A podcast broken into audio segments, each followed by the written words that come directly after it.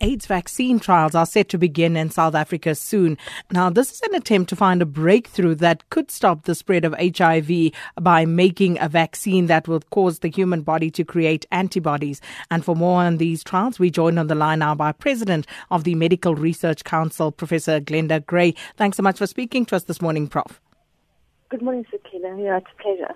Now, Professor, I'm reading here that this will be one of the biggest medical trials ever conducted, and um, it will take place across 15 sites in South Africa. Could you tell us more about this and where exactly those sites are?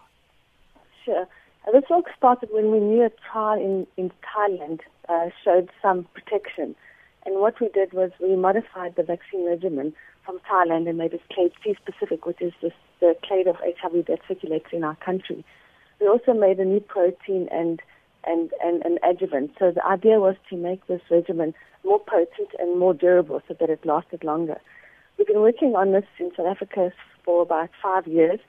We started off by seeing if the Thai regimen that was done in Thailand worked in South, South Africans, and when we saw that it did, we went ahead with a trial that we called HVTN 100, which is a very small trial. It's got about 242 people in, and we almost completed this with the, the this trial. The people will get their boost at, at one year, which is in May, and then we look at the, the, the responses of all these people in HVTN 100 and and see whether we should trigger uh, our, to go to a much bigger trial. Now, this big trial is 5,400 people in many sites in South Africa, ranging from Mthatha to Cape Town to Gauteng to Northwest Province to KwaZulu-Natal, from Rustenburg to uh, Soweto to Soshanguve to Brits to um, eThekwini, uh, um, as I said, Mthatha and um, and Tembisa.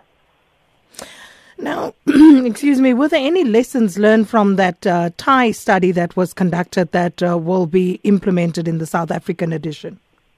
Yes, um, the, the, in the Thai study, we, we, gave the regimen for up to six months, and, and we saw that um, that this is a very good vaccine and had a good response.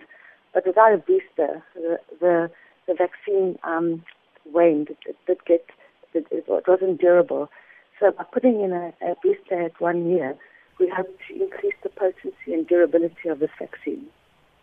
And of course, um, you know, people always complain, Professor Gray, about uh, the ethics around conducting trials. Um, uh, as far as this one go, are you fairly satisfied that all the right pro- uh, processes and procedures have been followed? So South Africa is a very sophisticated regulatory and ethical environment. And so before we can start any trials in our country, we have to have regulatory approval, which is from the Medicines Control Council and local ethics committee council. So um, in all these sites, the universities around these sites um, approve the, the protocol. They go through all the ethics, um, and they make sure that they and we address any questions if there are any concerns.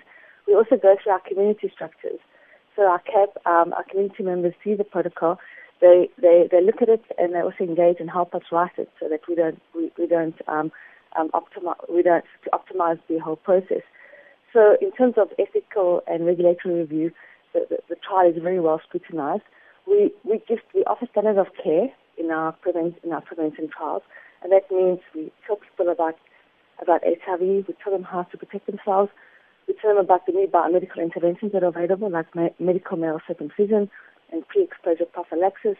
Um, we also tell them to come back to us if anything happens, should a condom break, or they get raped, or they feel that they've been exposed, so that they can get um, um, uh, post-exposure prophylaxis of antiretrovirals. So I think the, the teams, um, we've been doing this for many years, um, have, have, have always tried to make sure that standard of care is the highest um, that we can give and that no one, no participant is, is, is made feel vulnerable or, is, or, or feel vulnerable in our, in our studies.